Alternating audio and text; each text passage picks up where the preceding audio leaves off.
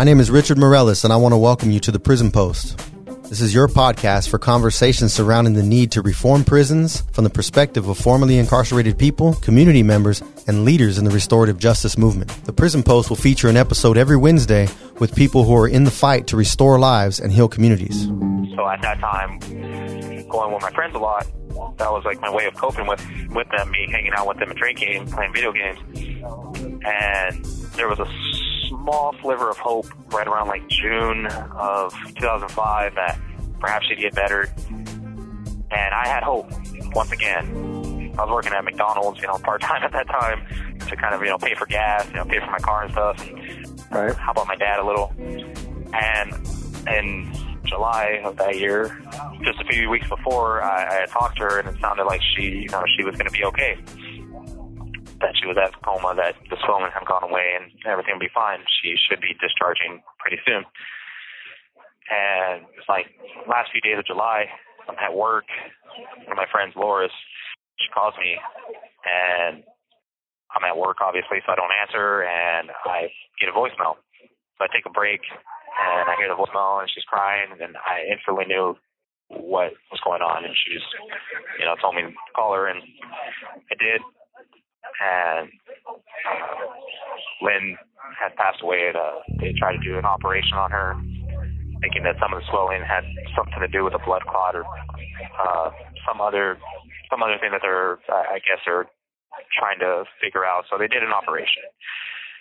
I don't know the full specifics of it, like what they were trying to do. I know it had something to do with a blood clot for some other reason as well. And because she was so swollen, it she kind of just bled to death because her body didn't fully heal. Uh, the in, the internal organs didn't weren't closing, so she it just blood kept flowing, kept bleeding. I'm sorry to hear that. Uh, it's it's all right.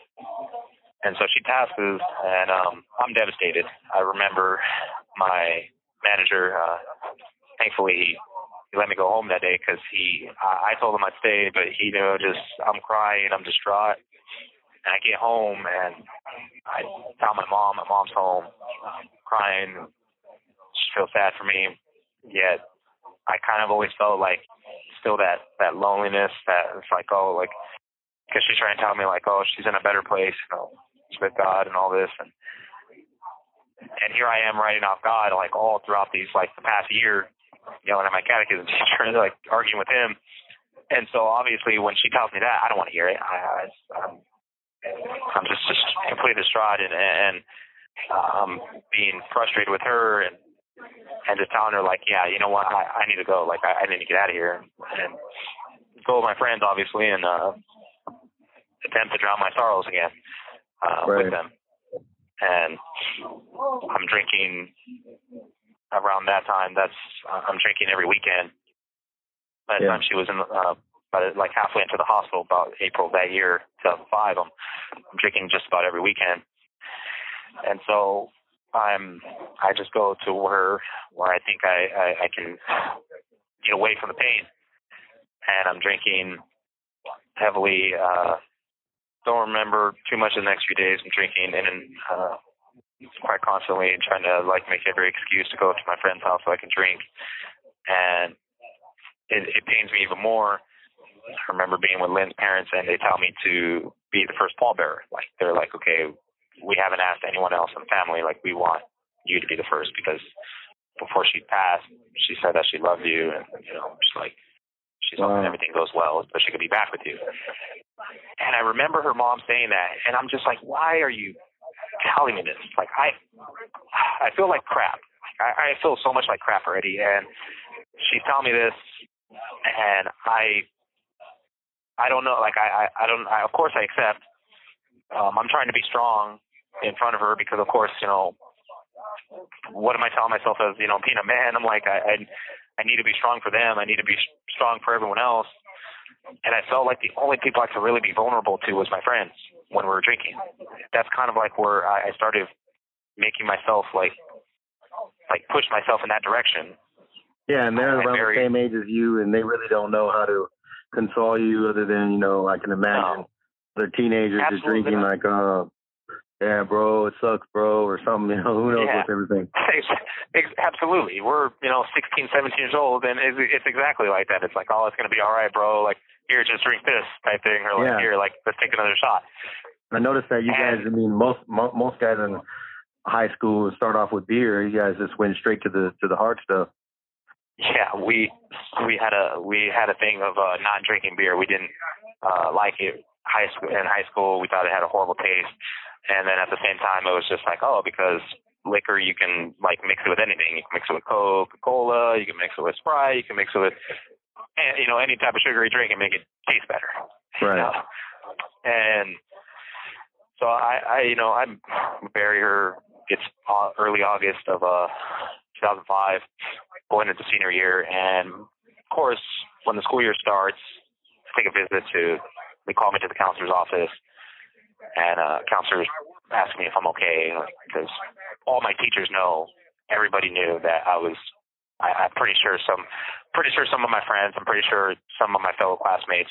I almost can guarantee told my my teachers, uh, told the counselors that like you know check on Ruben because I remember often they they would ask me if I'm okay. Were they fearful of you committing suicide? I would say yes, only because of uh, I did mention it to my counselor, and I did try it around that time. Uh, I was trying really hard to. Uh, I remember one day after, not long after she passed, it might have been right around the school year started already or not, but I did have like a knife there in the kitchen and my house. You know, my parents are not home. No one's home. And I'm just thinking like, why not just end this? Why why continue to deal with this? Being I don't know, being I, I wouldn't say I guess just that fearful of a person of death as well. Um I I didn't do it obviously and instead I was like, you know what, I'm gonna try to do it by drinking myself to death. Right. And like one day I- I'm at my friend's house, I'm drinking heavily, and I, I remember like vomiting like a bunch, uh, just making myself completely sick that night. And I was like, crap, like it, it didn't work.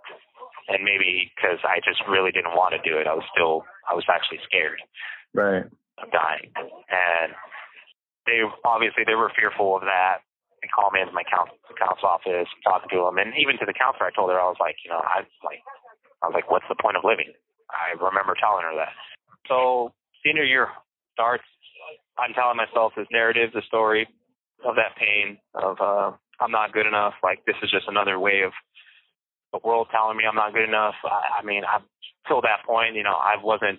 I didn't have high self-esteem of myself. Uh, of course, I've always thought of myself like I'm okay. I'm an outcast. I'm a nerd. Like I'm, I'm the person that people don't want to be with. And I finally get like the first person that I think like understands me, truly understands me. And you know, she passes, and I'm telling myself that story like this is just God's way of showing me like there I don't have anybody. I'm supposed to be alone. I'm supposed to get this through myself. Like I'm supposed to make it myself.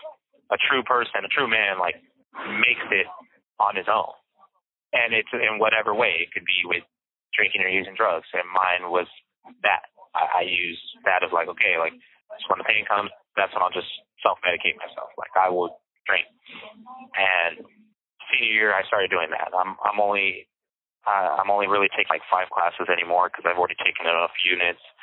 So I'm TAing for like two classes, and most of the time my my teacher didn't teachers didn't really need us, and so I we started skipping those classes a lot. And what we'd, we'd do is we'd go to my friend's house and we'd drink. So now we're drinking not just on weekends but on weekdays, and it's it's becoming one of those things where I'm working to yeah pay my gas, but we're also working and pitching our money together to just continuously drink. And I'm I'm not feeling too highly of myself. Of course, like there are a couple other girls that like I remember talking to like senior year, and I just don't feel well myself. I feel like I'm tainted, like I'm not adequate, like I'm inadequate, like I'm just uh, I'm not meant for to be with anyone. I'm not meant to be someone's friend. Not meant to be someone's brother. I'm not meant to be someone's son. And so I Right. really shut in. To I, my parents, my brothers, my friend, even my friends that I would drink with, every now and again they would ask me questions, how I'm doing, and I bottled it all in. I I bottled it all in because I honestly believe like no one else wants to hear your problems. Like Ruben, you barely even want to hear your own problems. So why are you going to just why are you going to tell other people? Like why are you even going to do it too? Because then now they're going to judge you even more. They're probably not going to want to be your friend anymore or be around you. Like why risk it? Like you you can handle this. I did that all senior year. I, I continuously told myself that I could handle it, and I continued to drink more. I went out to street race every now and again at that time, but even being with even my my passion for like cars and like working on cars and stuff, it, even that went away. Like it, every it felt like everything just went away. Everything that I once loved, video games, everything that cars, everything that I, I enjoyed it just felt like it didn't have that same wow factor anymore. Like there was still there was no more joy in my life, and I had planned where okay, I'm gonna go down to Cal Poly. She was gonna go to LMU down south, and like we're gonna hang out quite often when we're in college. And so I I get accepted at Cal Poly Pomona, and I decide that's where I'm gonna go. And now I have this plan where I can remake myself. I started thinking at the end of my senior year, like I can reinvent myself. I've always been this nerd. I've always been this square. I've always had these all these people around me, my friends. They know this pain that I suffer. They know all this stuff.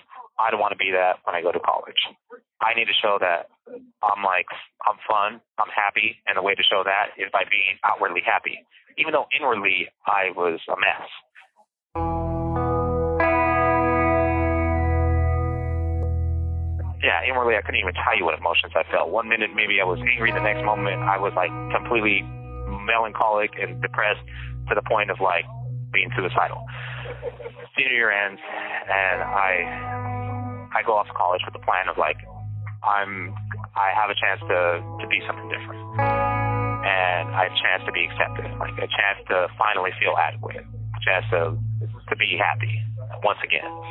So I, I remember I came with a plan of that first day, like when I'm moving into the dorms, I'm going to bring a whole bunch of booze with me, a whole bunch of drinks, and I'm going to be the life of the party. Right. And that's exactly what, yeah, and that's exactly what I did. I, I remember my parents helping me move into my dorm room, fall of 2006. Uh, I'm 17. My parents are all worried because, you know, I'm 17. And they're like, you're too young, you're too young. Something that they still say to this day, like, you're too young when you went. And they left, and I remember the minute that they left, I had a duffel bag where the spare tire was at in my car with some Grey Goose and just a bunch of different other bottles of liquor. Because I felt that I was like, okay, this is how I'm going to revenge myself. That I'm the life of the party, that like I'm happy, I'm here to have fun, it's college. And that I'm not this square that plays video games all day or likes to work on cars that would rather do, you know, read or, or do math than party, than like have fun, than experience life, is what I thought.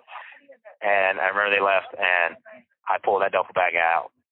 I, I start the party there at the dorms. Like I get a few people over, and I start drinking with them. After that, it's slowly the story I started telling myself, even in high school, like I'm inadequate. So a lot of the like girls I meet or anything, I'm too afraid to even talk to them because I'm like, well, I'm I'm in it. Like I'm not too afraid to. I, I do talk to a lot of them, and at the same time, I'm like, but that's all I'm gonna do because it's too soon. Lynn just died the year before. Like I shouldn't be. I shouldn't be worthy of love again. Like I shouldn't be worthy of like having somebody. So I'm not gonna do that. Instead, I'm just gonna have fun with my bros in college. And so I did that. I, I joined a fraternity that first week of college. And uh, the same fraternity my my oldest brother was in, Sigma Phi Epsilon, and we were there. Like my pledge class was like 34, 35 of us, like the biggest one we had up until that point. And I just remember that it was kind of expecting me to like, oh, you're little Leo, like you're you're you're you're your brother's little bro, like you know it. He was he was always partying, yeah. And I wanted to be like that. Like I, I wanted to be the one that's partying, the one that people are like, oh yeah, like I had so much fun with your with your older brother. Like your older brother was fun. Like we always partied together. I wanted to be like that. Like obviously they had good memories with my brother. Up until this point in my life, I feel like I didn't really have many good memories with my brother, with my friends, with a lot of my other family. Like there were some good times, but I was so focused with all of the bad, all the times when like I, I felt down. I focused so much on that were that I wanted to feel accepted, and so I, you know, I joined a fraternity and now I'm drinking and by like three days into being college, I'm smoking weed to the point where like a few weeks after that, I'm smoking weed every single day, drinking every day, just about, and telling myself completely that of that narrative that like I'm here to have fun. I'm young, and you know what? Life moves on, and I'm gonna have fun like on on my terms. But that's still that fear, that fear and doubt inside of me, like the fear and doubt of like, what are other people thinking? Like, what are they like? How do I be? How am I perceived by other people? I always wanted to be perceived well. For some reason, I have this really bad character defect of just honestly, I always want people to see the outside of me and be like, that's a fun, happy person who like has everything going well in his life. Because I wanted to hide the fact that like everything inside of me was horrible. That I always felt lonely, that I always felt depressed. And I was able to do that in, in college and like even more so because now I'm like, okay, like no one knows where I came from, no one knows like my past much. I can show them this false side of me, like this side of like, oh, I'm here as a college kid to have fun and first year in college, I don't even make grades. So our fraternity, you have to be at least, I think it was a 2.6 or 2.5 on the two. I got like a 2.4, 5, and I'm not taking hard classes. I'm taking, you know, I think like pre-calculus. I had to retake like math courses that I had already taken in, col- in high school just because I didn't study well enough in my senior year of college that I didn't pass any of the AP exams. Like, so I'm retaking some of the cl- same classes I took, and I can't even do well in them. I'm getting C's, C pluses, B minuses, like maybe at that. And I'm drinking and smoking every day. And after that quarter, that first one, that fall quarter, I'm going into winter quarter. I make it like an effort, like okay, um, I want to be a part of a fraternity, so I'm going to make grades, but I'm not going to sacrifice my smoking and drinking. I just decide I'm going to go to less parties, and I did that for that quarter, and I would continue to do that from time to time throughout the rest of my college experience, college life, because it would be one quarter where like I do phenomenally, and the next quarter I wouldn't, and it's just because I'd be like, oh, I have to pick up my grades. I have to make sure I stay in good standing with the fraternity, or like good, just even good standing at college. And so I, after that winter quarter, it's like 2007, uh, spring of 2007. Um, by that time, I'm using smoking weed and drinking every day, as I said. But I start kind of experimenting with uh, other drugs, um, shrooms, ecstasy, you know, your club drugs. I I start. And how old were you at this time? I'm 18. Okay. 18 years old. I mean, I started smoking weed when I was 17. I started using these other drugs when I was 18 and I also started eventually not too long after that, about going into my second year into college, right around that time. Even before then, I was started selling drugs. And it's something that my family they they know now. People didn't know then. Of course, my fraternity bros knew. Of course, like all college, like a lot of college kids knew. But outside of that circle, even some of my friends back from home didn't know either to the extent that I, I was actually selling drugs. And that was 18 going into my second year, fall of 2007. And at this point, I'm really trying to like support my high. And I keep telling myself that, you know, it's just college. I'll get over this like once I'm done. Like I'm here to party and I'm here to experience life. Right. And I kept telling myself that excuse. I kept using that justification. And when that justification would didn't work, when it would come up and bite me back in the butt and show its face and be like, "Hey, you're on academic probation again" or something, then I would use the excuse of like, "I'm in too much pain because of like what's happened in my past." Right. I, I had excuses for just about everything.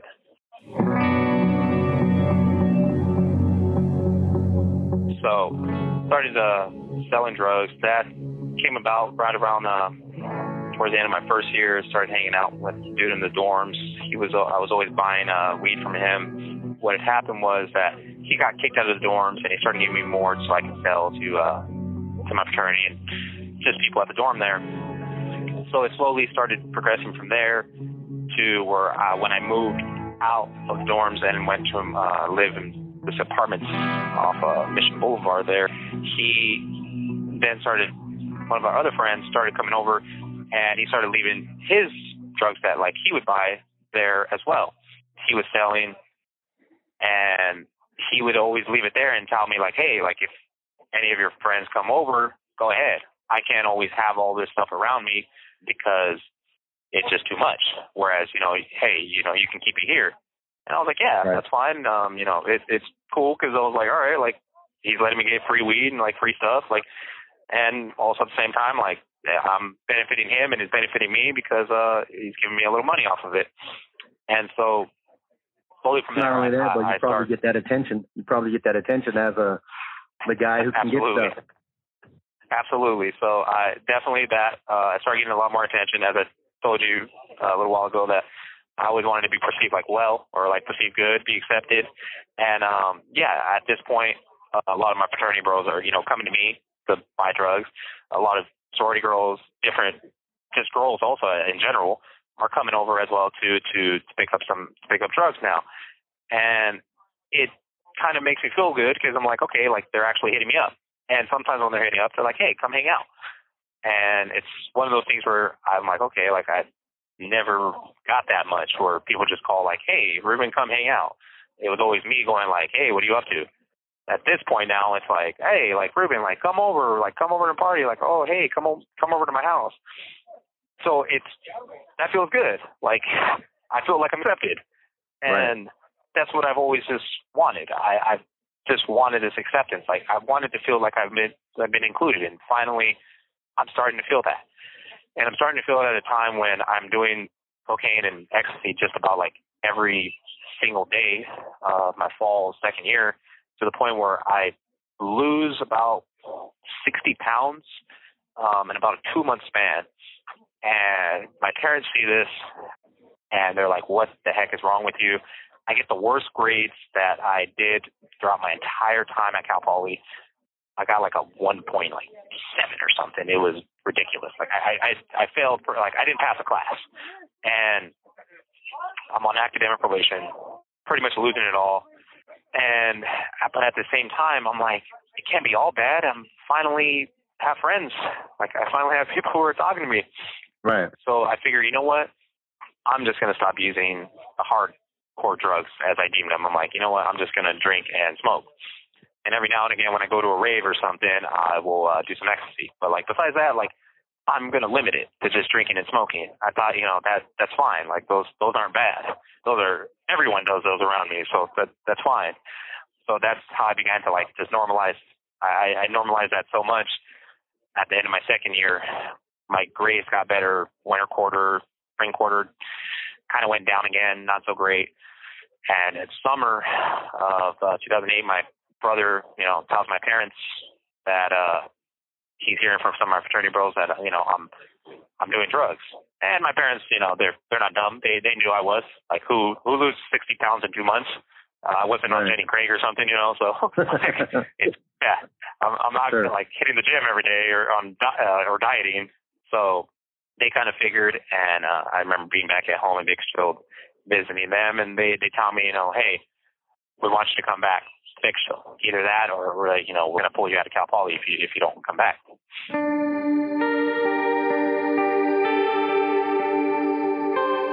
And I somehow make some some arrangements with them. I'm arguing with them, and I make some arrangements of, uh, hey, I'm going to stay at Cal Poly. Like I'm paying for my tuition on my own anyway. So if this, like, if you guys don't like it, then I just don't need you guys. It's not like I'm a part of the family much, anyways. Uh, right. A lot of times I told myself, yeah, a lot of times I told myself like, you guys love my oldest brother anyways. You guys give him everything. Like, you guys help him out a lot. Uh, he's the junior of the family. Like, you guys always gave everything to him. I told myself that story a lot. So I was like, I, I felt like he was he was loved. I felt like I always needed to be in competition with him. This is why like he went into mechanical engineering, I went into mechanical engineering at the same school, joined the same fraternity because I was like, anything you can do, I can do better. Right. Um, and I, I wanted to prove that to like my parents. And here I was, I wasn't. And I was like, you know what? Like if I'm not, the way I could prove it then is going like, hey, I am not going to listen to you guys, and I'm going to continue going to Cal Poly. And if you guys just want to continue like to just completely disown me or something, like go ahead.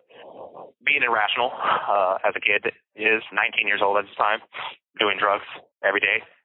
So obviously I'm not in the right state of mind as I'm telling them this, and I I kind of get them to finally reconsider, and they're like, okay, we just want you to leave the fraternity. Then I'm like, all right, that's fine. Um, so I did for a few quarters. Of course, I didn't stop my drinking nor smoking weed or any of my other drug, uh, much of my other drug use. And the only difference was I started taking easier classes and less classes. I was like, all right, I'm just going to make sure I take certain classes in certain quarters so I can pad my grades. Like, so just in case if I fail one of them or I get a D in one of them, I'm still getting a 2.5 you know, or something. Like I'm still looking okay. So I, I kind of like rationalized that way that uh, this is the way I'm going to get around it. And I did that. Uh, I switched my major to manufacturing engineering that same year, going to third year. And I then, after that, stopped going to fraternity for a few quarter, a couple quarters. Um, not too long after that, anyways, our uh, our fraternity got suspended from uh, on campus for a hazing incident that luckily I wasn't at. but for sure, yeah, yeah, all this culminating of like I'm using, I'm drinking every single day. I start dating uh, a girl around this time, uh, my ex-girlfriend, and at this point, I'm in no fit condition to be dating anybody. I I'm feeling like I'm okay because not long after that, going into my fourth year, I start interning at an aerospace company down in Palmdale, and at that time, in order to work there, you need a security clearance for the Department of Defense. I'm like, okay, I'm doing very well for myself. Like, I feel like I'm picking myself back up. Like, I feel like I'm finally, you know, there were dark times there. I didn't know whether I was actually going to make it through college, but like now I'm, I'm, I'm on the right track. And it was just because all I had to do was stop using the big drugs and just use the little drugs as I, you know, like I thought of it. I just needed to just drink and smoke, and that was perfectly fine. And I, I did that for uh, a couple more years. I'm interning at that company, and during this entire time, you know, I'm I'm smoking weed every single day. Uh, I was a hour and a half commute, and every single day I'm getting high before I go on that hour and a half commute. I get out of work, I get high, and drive back an hour and a half. Sometimes, like we would go to a sushi bar or something, and I would drink a little bit there, couple of sake bombs or something, and get high, and then drive home. Or sometimes leaving school, like drink a couple beers, get high, and then drive to work or something because I'm oh, it's an hour and a half. I'll be sober by the time I get there. Was that so the, I started. Did that become the normative for you?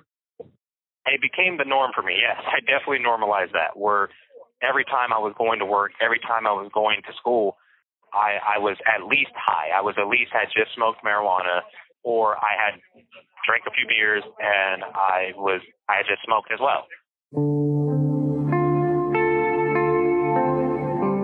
So it became normal because I was like, I have to get to work, I have to get to school, but I also have to do this, like because I'm with my friends or like I'm going, like someone's hitting me up and I have to like meet up with them. So it became normal because I'm like, I'm always on the go, so I have to drive. Like, I like I, I wherever I'm going, I'm gonna have to drive to get there. So I'm normalizing it, like, and I know when I get to wherever I'm going, I'm probably gonna drink a beer or I'm probably gonna smoke, and then like I'm gonna have to drive somewhere else after that. And I would say that's like the really big pattern that started normalizing uh, everything, where I started driving a lot more while intoxicated. And it was just because I felt like I had to always be somewhere. I had Were to be at the- party. I had to. right. I had to be somewhere, and uh, it you know it takes a vehicle to get there, and Yeah. And here, and uh, and here I am, like, uh, no one else is gonna take me, so I have to take myself. Like, I'm, I'm the one going to work, so I, I need to get to work. And I did that for a few years, even to the point where, you know, my ex-girlfriend even mentioned it many times. Why you do this? And, uh, you know, she was concerned for me. So there were And people. There were were there there were people. I mean, she's one of them. Were there others say, "Hey, knock it off"? I, I, I had a roommate that I was really close with in college. Some of my good friends, uh, Brian and Alex, they they had stopped smoking. They had stopped like doing that stuff, and so they were kind of like, "Why am I still doing it?" Sometimes I would ask, like, I would kind of ask them, like, "Hey, do you want to smoke me?" or "Hey, do you want to do this?" they're like, "Nah, I'm I'm high on life," or like, "I'm living life instead." And I was kind of like, "Oh, you're just a buzzkill." Uh, I would make jokes, and I could tell now that that was their way of being concerned for me. That was their way of like they knew they I wouldn't listen if they're like, Ruben, we really need to talk to you or something. They knew I was not going to listen. Their way of trying to show me was like through jokes, and instead Were of you, that, I just I joked back. yeah. And were you the kind of guy that was like, "Oh, I, I drive better while I'm drinking, or I drive better while I'm high"? Oh, de- uh, I would say I was like I, I definitely drive a lot more calm. I drive a lot more uh, relaxed. I would say that all the times when I got like a, a, speeding ticket, I wasn't high and I hadn't been drinking, and I was like, obviously this there there there definitely was a belief there where I was like, mm, obviously I I wasn't driving right because when I'm high, like I'm driving, I, I'm more careful because I'm more focused, and this time I wasn't, like because I just I was sober or something. So there there definitely there definitely was some belief there that that definitely started formulating about that that I could obviously do this that I'm in control. I have a really strong control factor. Like that's one of my character defects. Like I can do this. I am in control of myself, of my In the faculties. in the in the book, the Criminal Personality, they also talk about one of the criminal traits is super optimism. You believe like Yep. that'll never happen to me, and and I'm not going to be the one to get caught. Sort of like earlier on when you would get away with the drag race. You know, just continue to get away with it, continue to get away with it, and you think you're invincible. Yeah, exactly. I, you feel invincible, especially when you're 22 years old and you have the security clearance with the Department of Defense and all this stuff. Like you start feeling entitled. You're you feel deserving. You feel like you're in control, and you feel like nothing's going to stop you until something does stop you. Thank you for listening to The Prison Post, a production of the Crop Organization. We'll be sharing more stories from the world of prison reform and restorative justice, so please join us. You can listen to The Prison Post on all major podcasting platforms. Subscribe to our video cast on YouTube and like us on Facebook at The Prison Post and at Creating Restorative Opportunities and Programs.